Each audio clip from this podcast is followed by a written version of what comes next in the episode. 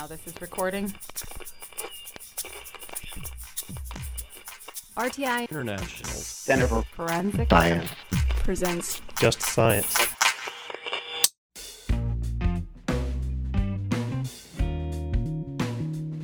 Welcome to Just Science, a podcast for forensic science professionals and anyone who is interested in learning more about how real crime laboratories work. DNA evidence has had a significant impact on the criminal justice system. Since the National Commission on the Future of DNA Evidence in the 1990s, DNA has evolved into one of the most respected disciplines in forensic science.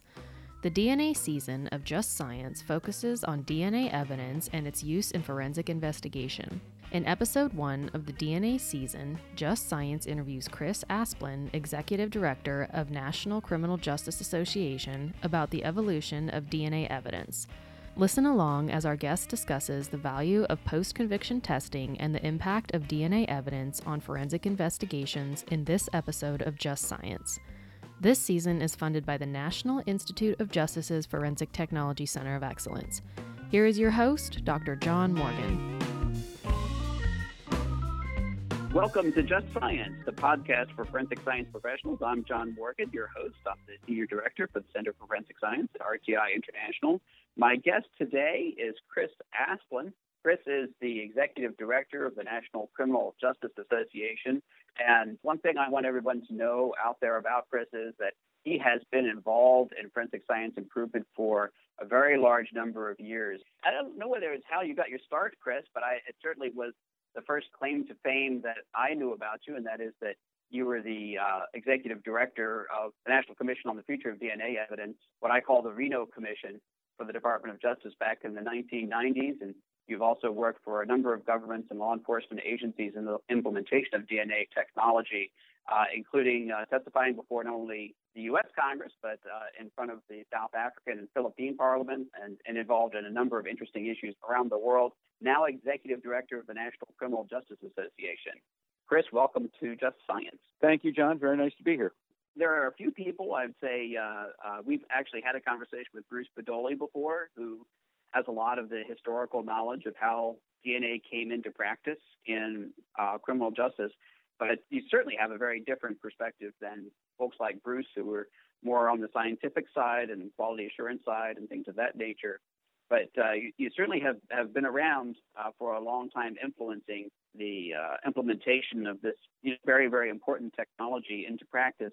How did you get started into forensic science in general and working on, on policy related to forensic science? Well, I tell you, I got started in DNA because I was a district attorney up in Bucks County, Pennsylvania, and my specialty at the time was child abuse and sex crimes.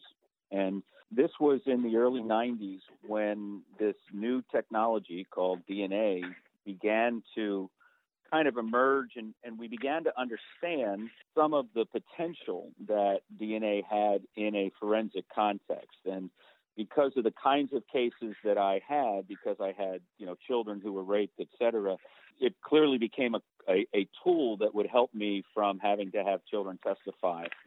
And so I basically was the guy in the office who could spell DNA first, so I became the expert. and as I began to understand what the potential was, I, I began to use it more, look for it more. Ultimately, I moved down to Washington and, and became the director of the National District Attorney Association's DNA unit, where I trained a lot of prosecutors how to use DNA in their own cases. I missed the courtroom tremendously. I joined the U.S. Attorney's Office in Washington. And as you mentioned, at that time, Attorney General Reno created uh, the National Commission on the Future of DNA. Given my background, she asked me to be the executive director of, of that commission. But I think that's one thing that's really important to understand about that commission was the intent of the commission from Ms. Reno's perspective was to maximize the potential of DNA technology. But it was really the seeds of the commission came from a report that DOJ did called Convicted by Juries, Exonerated by Science, which actually spoke about the potential of DNA to exonerate the wrongly convicted.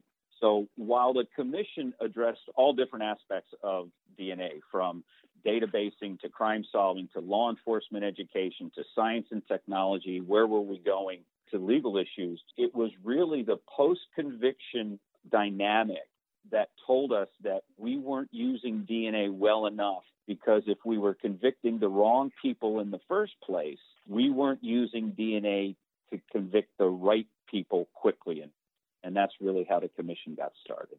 Well, let's explore that for a bit because if you were getting into it in the early 90s, uh, a, lot, a lot of attention's been paid, of course, to the uh, O.J. Simpson case, which over the last year, uh, some uh, award winning documentaries and dramas about that. And of course, he just got released from prison recently for in Nevada.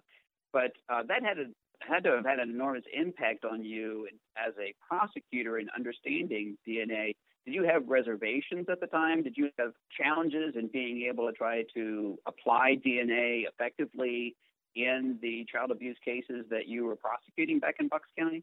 Not as a result of that case. There were so many there were so many aspects of that case that were problematic that didn't have to do with DNA. And quite frankly, the the issue with that in, in that particular case was, from a DNA perspective, was that they didn't keep it simple enough and they allowed too many doors to be opened.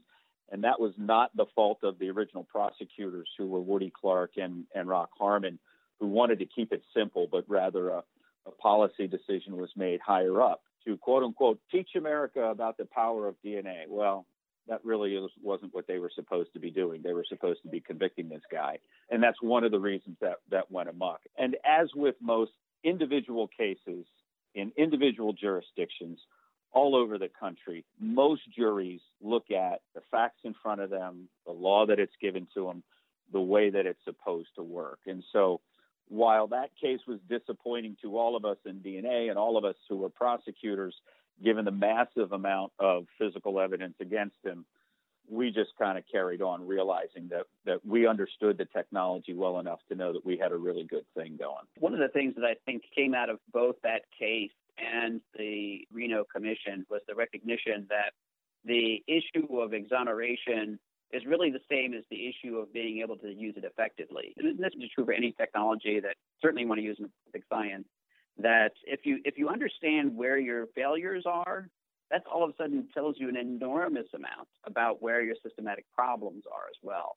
And uh, the exonerations, I, I, think we are still learning lessons that go well beyond forensic science uh, from the exonerations and the implications for not only forensic science but like investigation and, and how detective work is done and how policing is done. Tell us a little bit about how the, the Reno Commission looked on that. I mean, did you all really just focus in on trying to improve the practice of DNA itself? Or were you cognizant of some of these broader issues in forensic science and how those would play out over time?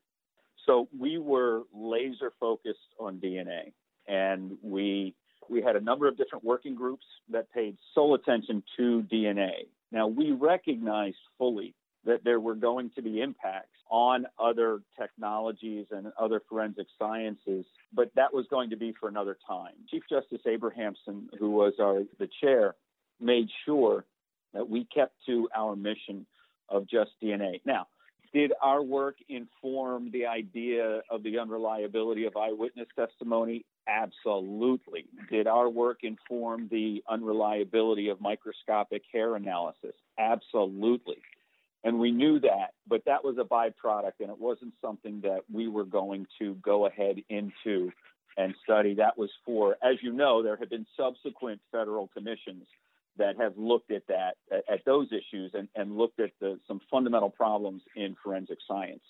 But, but the one thing that I would kind of add to your kind of description of, of particularly the post conviction dynamic is while, while there may have been procedural issues or practical issues, the biggest issues we found in the post conviction dynamic were the legal issues. The biggest hurdles we had to exonerate people were the fact that the statute of limitations had run on the opportunity to test evidence where if we could test it, we might exonerate someone. Um, you couldn't get back into court to, to ask a judge to test evidence that was five or 10 years old because the statute had run. When the commission started, um, there were only two states that really allowed you to look at things because of after discovered evidence. one of the most important things we did was we created model legislation specifically for that. And now every state in the country has some kind of legislation that allows for going back and looking at DNA or other forensic evidence that that may be exonerative, um, whereas before it was just an impossibility. I remember not in the 90s, but in the uh, and I guess it was probably in the 2002 2003 timeframe. Talking to uh, not a prosecutor, I don't think a prosecutor. Most prosecutors wouldn't have had this attitude, but a legal academic who was a skeptic of those reforms, and his view was that it was a threat to the finality of the verdict.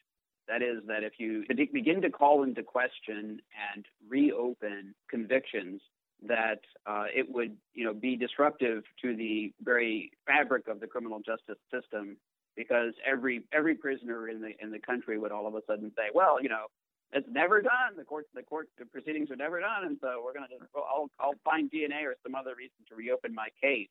Uh, did you uh, encounter a lot of that kind of uh, opposition at the time um, during the commission's work and pushing, trying to improve the statute of limitations uh, issues? I bet you did. oh, you have I can no tell by idea. the, the chuckle. yeah, just uh, it's So- hard to believe so- now. it was a fair consideration in this regard. You know, if you're a prosecutor, you know, sitting on your desk, you had a pile of cases to prosecute, but the pile of cases that was twice as high were your PCRAs, PCHAs, you know, where, you know, people are just appealing for anything and for anything and anything, and anybody's looking for a day out of court. And that that's not uncommon practice, okay? And every prosecutor goes through that. However, what was fundamentally different about DNA technology was that DNA technology, in the right set of circumstances, in the right level of probative value, a DNA result could prove actual innocence. And that's what you were interested. You, you know, you, you weren't interested in whether or not it, you know, might be, might not be, might be a little bit better case. That wasn't the issue. What DNA brought to the table that was different than what prosecutors were used to was the ability to determine actual innocence. And that's what we were paying attention to. And the Innocence Project and Barry Scheck and, and those guys, they did some wonderful, wonderful work in that regard. But let me tell you, the most important work that was done in that regard was actually done by folks like um, Woody Clark, God rest his soul, who was a prosecutor in San Diego, California. And Woody Clark was one of the first prosecutors, and he was one of the best DNA prosecutors in the country. He said, You know what? Truth is our responsibility. And it doesn't end at conviction. It is not the defense's obligation, it is ours. And if I have a case where DNA, and I've convicted a guy, but DNA may mean that we got it wrong, and I can prove innocence, actual innocence, not not maybe, maybe not, but actual innocence, I have an obligation to do that. And so Woody went into his prisons. He went, he put together a whole program where he reviewed all of his convictions and he offered DNA tests to those cases in which they determined that if they did a DNA test and it was exonerative, then they'd let that person go. And it wasn't until prosecutors began to embrace that function and that role that you then began to really see post conviction testing take off. Mm-hmm.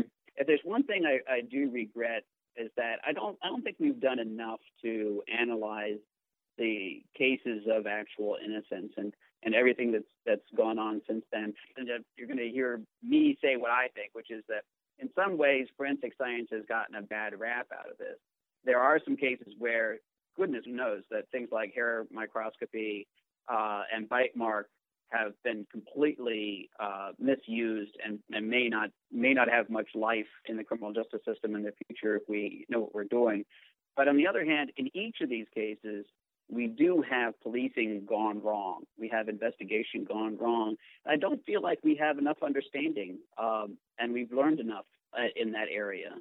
Well, fortunately, I can tell you that the National Institute of Justice has made an award on what they call SEI, the Sentinel Events Initiative. And Sentinel Events Initiative looks exactly at those kinds of issues. So the idea, so kind of what you're talking about is airplane crashes, FAA does this incredibly substantive review of what happened here all the way back, right? And it's kind of a non blaming review, but they really, really try to figure out what went wrong. And you're right, we don't do that in wrongful convictions. And Barry Scheck has argued this for years that, that this is just as important well, this grant that was issued by NIJ is going to be looking at things like that. They're going to try to take that level and that scope of review when there are problems in the criminal justice system, and not just wrongful convictions, but they're included wrongful convictions, wrongful releases, police shootings, etc. But they're going to take that broader, more global perspective to try to determine what really went on here. Now, that's obviously in a in a criminal justice context infinitely more complex because oftentimes you're talking 12 jurors and who the heck knows what they were thinking right. or why they were thinking or if they were thinking. So it's a complex matter, but I can tell you that there are there are efforts to go deeper into understanding of why things do go wrong in wrongful convictions. Yeah, and I, I appreciate that a great deal in the Sentinel Events Initiative. It just makes sense to me. Why weren't we doing that all yeah. this time? Right. How, how, do you feel looking back? I mean, I look back on the on the on the uh, commission, the Janet Reno Commission on the future of DNA evidence, and I see some very specific things that came out of there that had an enormous impact on Al Swigdom and others put in what is really a model for how how forensic science policy can be done. Uh, I mean, what do you what do you think were the, the top top outcomes from that commission that you see really has had a long term impact? Well, I think the things that we did well were we educated law enforcement really, really well. We blanketed law enforcement with the basics of how to identify, preserve, and collect DNA. And, and that's where it all starts because if you don't collect it correctly or if you miss it in the first place, you don't get it back. You don't get to fix it. And so that was one of the things that we did that I think was really, really important. The guide that we put out on handling post conviction testing for attorneys, prosecutors, judges, et cetera, I think that was was really, really important also.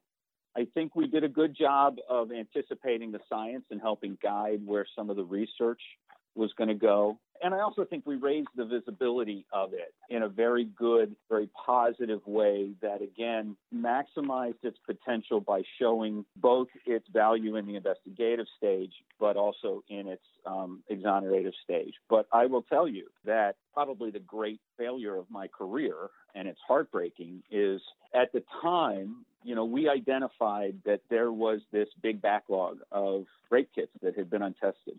At the time, we estimated it at a couple hundred thousand, and we started a program to begin to outsource those uh, rape kits. And we were the first ones to do that. We were the first ones to really apply federal dollars to outsourcing to private laboratories. For us to be 20 years later and still have a backlog of, of that many rape kits is heartbreaking because they represent people who have been raped they represent people who whose rape could have been prevented, and we just didn't get it done because we just didn't figure out the system. We didn't put enough money to it. But the fact that there are still programs, the fact that Mariska Hargitay has to have, you know, the Joyful Heart Foundation private uh, nonprofit to get these tested is scandalous.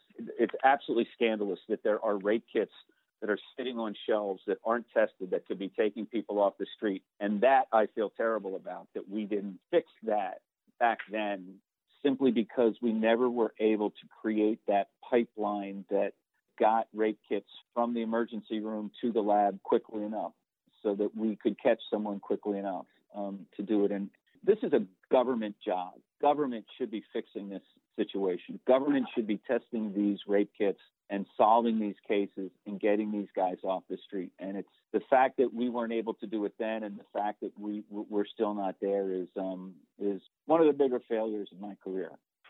Well, I think that some of the points that you've you've made and a lot of different uh, contexts really matter here because you may not be aware, but one of the other things that RTI is involved in is the Sexual Assault Kit Initiative. And one of the lessons that we've learned out of that is how important it is for uh, law enforcement, uh, forensic science, prosecutors, and the folks who are involved in the SANE SART community and victim advocates to really be uh, communicating well and understanding the bigger picture uh, with respect to identifying these kits and uh, getting them getting them processed and getting them uh, prosecuted in an efficient way.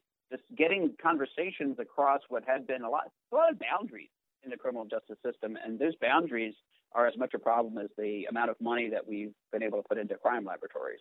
Well, uh, you know, I'll repeat what I've said a couple of times. It's it's usually not the technology, right? It's it's the other stuff. It's the human component. It's the communication. It's the policy. It's the systems that are put in place. It's not the technology. It's how we're we're working the technology out to get the job done, and we're just not doing it well enough. I'd, I'd like to explore that with you a little bit with respect to some of the other experience. I know that you spend a fair amount of time in the United Kingdom as well. And I don't know, maybe it's the grass is always greener on the other side of the pond, but it seems like the United Kingdom has always been more efficient in this regard. Their processing of DNA evidence, you know, they talk about it in terms of days, not months, and have for a very long time. Can you give some insight into your experience over in the UK and, and what the differences are between their system and ours that we maybe we could learn from? Yeah. Yeah, they, they did it right from the beginning, and we did it wrong from the beginning in this regard. So in the UK, they always looked at DNA as a crime solving tool, as an investigative tool.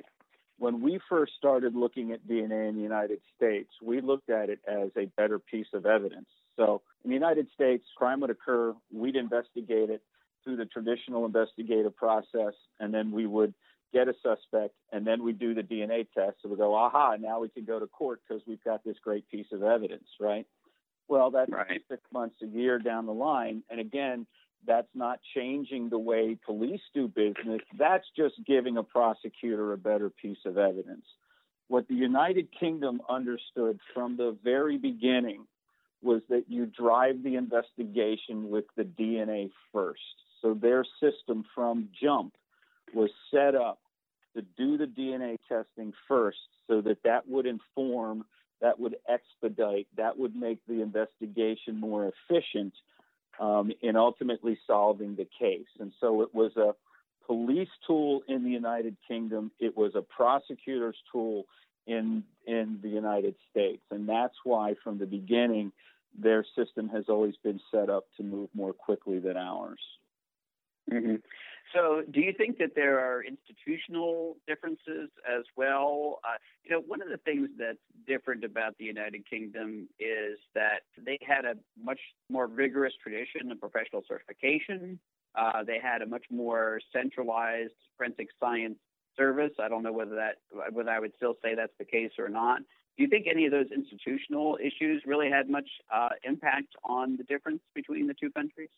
Well, they're smaller. They could move more quickly. Um, I, I think they were more flexible than the FBI was. And the FBI has always driven the policy. The FBI has always decided what can and cannot go in into the database. And I'm not I'm not being critical of them at all. One of the reasons that DNA is as reliable as it is is because the FBI has been slow and steady and sure in what it has done. But that has meant that we haven't moved as quickly as we could have otherwise. And, and remember that the way we did it in the United States was, you know, the policy in the U.S. to get into, into the database was state specific. So every state decided what went in. And most states started off going, well, this is serious stuff. So let's put in murderers and rapists first, right? When everybody passed their first right. DNA laws, murders and rapists. Well, those are. I mean, you want to put them in, but that's that's not the best way to do it because if a murderer or a rapist is in jail, he's going to be there for a very long time. So you're not going to reap the benefits of DNA until a rapist gets out 15 years later and recommits. A murderer may never get out.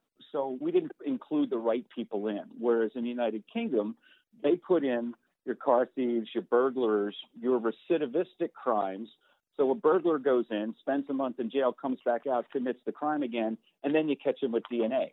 There you're maximizing the potential of your technology. There you're changing the way police do business. But if you take DNA from a rapist and he's in jail for 20 years, that DNA sits in a database completely useless for the next 20 years. Yeah, so I think that to some extent we still are in the better piece of evidence stage of DNA. Now, listeners should remember, uh, if you haven't seen it already, uh, Chris and I did a separate pop-up podcast on rapid DNA in connection with the rapid DNA workshop. But I'd like to explore that a little bit in the sense that it's possible that both through things like the Sexual Assault Kit Initiative and the expansion of rapid DNA, that kind of the attitude toward DNA and forensic science more broadly is is shifting within law enforcement. I, I'll give one other example and that is NIBIN. I mean, the ability to do uh, rapid and accurate matches in NIBIN because of the improvements in microscopy is very, very different from what it used to be even a few years ago. Do you think that there's a shift within law enforcement with respect to looking at DNA and other forensic techniques as crime solving investigative tools? Yes. What's beginning to happen because of rapid and because of these local databases where Police are not worried about connecting to CODIS. They just have their own database. Police are beginning to say, you know what, this is our tool. This isn't the laboratory's tool. We're not going to let the lab or the FBI tell us what we can do with our evidence. This is our evidence. And so we're going to do it. And so there are places, for example, in Bensalem, Pennsylvania, Palm Bay, uh, Florida, and such, where they've created their own DNA databases. And what they're doing is they're taking DNA for everything. They're swabbing cars. They're doing burglaries. The more volume crime you do, the bigger your database gets. You know, the effectiveness of any database is based on two things the quality of your data and the volume of your data. And so, what a lot of police departments are doing, particularly with the rise of rapid, is they are beginning to, to recognize that DNA is their tool. It's not the property of the laboratory. And once they take ownership of it, they begin to use it a lot more.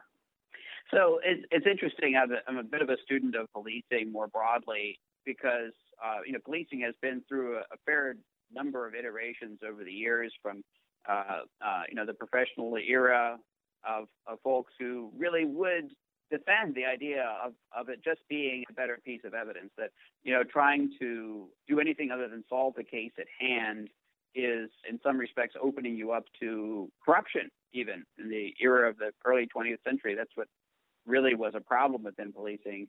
I don't know whether the community policing era or whatever we want to call what we're in now should have brought forward this kind of uh, approach sooner. I mean, do you see police thinking differently in general about how they how they approach crime and, and their jobs in a way that forensic science can reinforce? Well, I do. I think I think in terms of being more efficient and more effective, and they don't want to arrest the wrong person, right? And if DNA uh, gets them to the right person more quickly, they they are more efficient. They save money, they save time, but they're also getting the right person. And if you get the right person, that means that that person isn't still on the street. Now, I, you know, I, I will add kind of one raise one issue that that is always something we need to think about in the context of DNA and particularly taking DNA at arrest. Now, taking DNA at arrest, the constitutionality of that was resolved a couple of years ago in a case called Maryland v. King, where they said it was not an unreasonable search and seizure um, to take DNA from someone who's simply arrested. You don't have to wait to convict them anymore. But you always have to be cognizant of the idea of pretextual arrests, right? We never want to see a situation where law enforcement is arresting someone, uh, you know, maybe not based on as much probable cause as they should have, but they know he's good for something, and what they really want to do is get his DNA into the system, right? Right. So, and we've seen that before. I mean, there, that that has occurred in other dynamics, and other police departments have been sued for things like that. Well, this this is a situation where that dynamic needs to be paid attention to, and folks should pay attention to the potential of that you don't want to see it being used for those kinds of purposes. So there's a different culture within crime laboratories and police departments, to be sure. There aren't a whole lot of folks in crime laboratories who are thinking along the lines that you're talking about. In fact, you know, some of the criticism of crime laboratory practice is that they have too much irrelevant information and that, that can that can bias them. How can we balance this idea about trying to use these kinds of techniques earlier in the investigative process with the idea of also trying to make sure that we maintain some objectivity in how they're applied? It's a, that's a hard problem. It's not it's not easy to just be aware of it, you know. Well, remember, it kind of goes back to again in the DNA context the value of retesting, right? And so anytime that there's a question of whether or not a DNA test is correct, uh, you get to retest it. And any prosecutor should be more than willing to go, here, here's a sample, take it to your lab and retest it. And so that's one of the ways that that dynamic gets dealt with in this context. But police are always going to be police, and we're always going to have to continue to look for issues, and we're always going to have to retrain, and we're always going to have to address things like cognitive bias, and we're always going to have to learn better ways to do things. That's just the nature of a criminal justice system that is imperfect, that is run by human beings who, by and large, the vast majority are trying to do the right thing. So, just to, I'm going to switch gears just a little bit and just talk about one other aspect of some of your work, and that is some of the uh, uh, international work you've done in places in places like South Africa. I know South Africa actually did an awful lot of work in terms of uh, streamlining collection kits and uh, automating the analytical work fairly early on, in some respects earlier than the United States. What brought you into South Africa, and what was your role and the work there? I was living in London and I, and I was doing a lot of uh, DNA uh, based advocacy for a law firm. And you were exactly right that they had a tremendous automated DNA system that was better than what we had in the United States. And in fact, I, when I went there and I saw that, I immediately called back to the Department of Justice. I was gone by then, but I called back to DOJ to some colleagues I still had there, and I said, "You need to fly these guys out here and have them tell you what they're doing." And they did. That's exactly what they did. And I, I, I have to tell you this story. I was doing the lab tour, and the guy in charge of the lab was kind of asking us who we were, where we're from, and I said my name, and and he uh, he said, "Are you Chris Asplen?" And I said, "Yeah." I said, "From the United States Commission," and I said, "Yeah, I used to." He said, "Come here," and he took me to his office, and and I swear to God, he showed me two of our publications from the commission that were pinned to the corkboard over his desk. And his point was, we don't get a lot of this stuff, and and most of what we get, you know, we get it over the internet. And so he had printed it out. So that was such a great feeling for me to know that our work had expanded. But what they didn't have in South Africa, while they had this great physical system, they didn't have the legislation that they needed. So that's why they called me in, and that's why I testified before Parliament, was to help them create legislation that was going to maximize the, the crime solving potential of DNA, but at the same time, protect human rights and civil liberties and all that other stuff um, that was, you know, is as equally important uh, if you're trying to fight crime. Well, yeah, I'm a big believer in forensic science taking over the world. I, I think that uh, you know what, what is the core aspect? Yeah, I mean, what is the core aspect of government except to protect us from each other in some respects? When you know the, yeah. the man's inhumanity to man is kind of a part of the human condition. Right. But at least let's do it right. right. Let's uh, yeah. use the best knowledge and science we have and apply it in these situations. Forensic science can be enormously beneficial in terms of improving governance around the world it's the old adage that you know science doesn't testify one way or the other; it testifies to the truth, and that's what we need more of. Yeah, it's interesting because you've now moved to the National Criminal Justice Association, which is an interesting umbrella group for an awful lot of the uh, uh, state level committees or agencies that funnel federal funding into uh, not only forensic science but other parts of the criminal justice system. What do you see in terms of the evolution of you know forensic science funding as well as some of the other things that the criminal justice community is looking for from the forensic science community. You, you have a very unique view right now about that. Yeah, so it's interesting. So the SAAs that we represent at, at NCJA, the state administering agencies, they handle all the Byrne JAG um, funds that come through and some other funds. Not so much the the funding sources like Coverdell and such that that fund forensic science work. Okay. So you okay. actually deal less with that. Now, that being said, everybody's concerned about being more efficient and being more effective, particularly in the context of data sharing, information sharing, and coordinating those efforts. The neat thing about NCJA is, is that we cover the entire breadth of the criminal justice system. So our folks when we, you know, kind of have responsibility for those monies, those monies could go to law enforcement, they could go to prosecutors, they could go to the courts, they could go to public defenders, they could go to probation departments. The whole breadth of the criminal justice system is kind of what we're involved in now. For me, it was kind of a, a nice expansion for my interests, if you will. Yeah. Well, I, I hope that we will be able to have a chance to talk in more detail about some of that because I think there's so much that's going on in the criminal justice system right now. I I worry because there's so much work to be done with respect to improving use of force policies for police and other things like that. Forensic science has got some great challenges with respect to trying to improve the scientific foundations of the disciplines and improve things like professional certification and so on. Although enormous progress has been made on accreditation, I mean, so where where do you think uh, we should be concentrating our efforts in the forensic science community in terms of improvement right now? So I think continuing down the road of ensuring the professionalism of the profession, if you will, and there's still much much work to do. I think we can't give up on continuing to evaluate the various and sundry forensic disciplines that are out there. We continue to learn that there are flaws in the system, um, that there are flaws in the technologies. And I think it's really, really important to continue to, to do that. And it doesn't scare me that there are problems. It's not a problem that there are problems.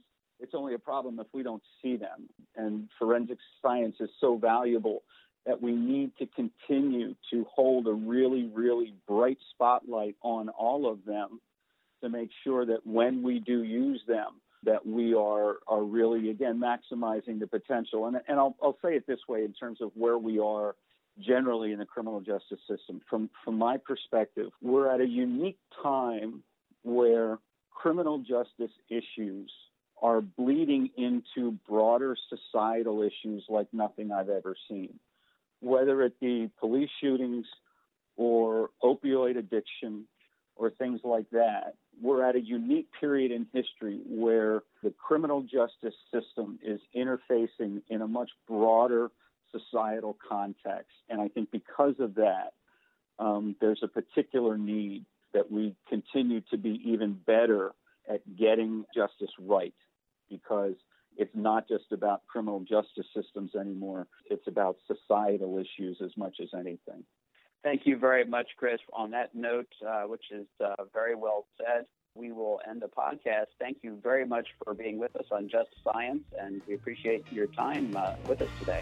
Thank you, John. I enjoyed it. Next week, Just Science interviews Dr. Kenneth Kidd about his work in genetics. Opinions or points of views expressed in this podcast represent a consensus of the authors and do not necessarily represent the official position or policies of its funding.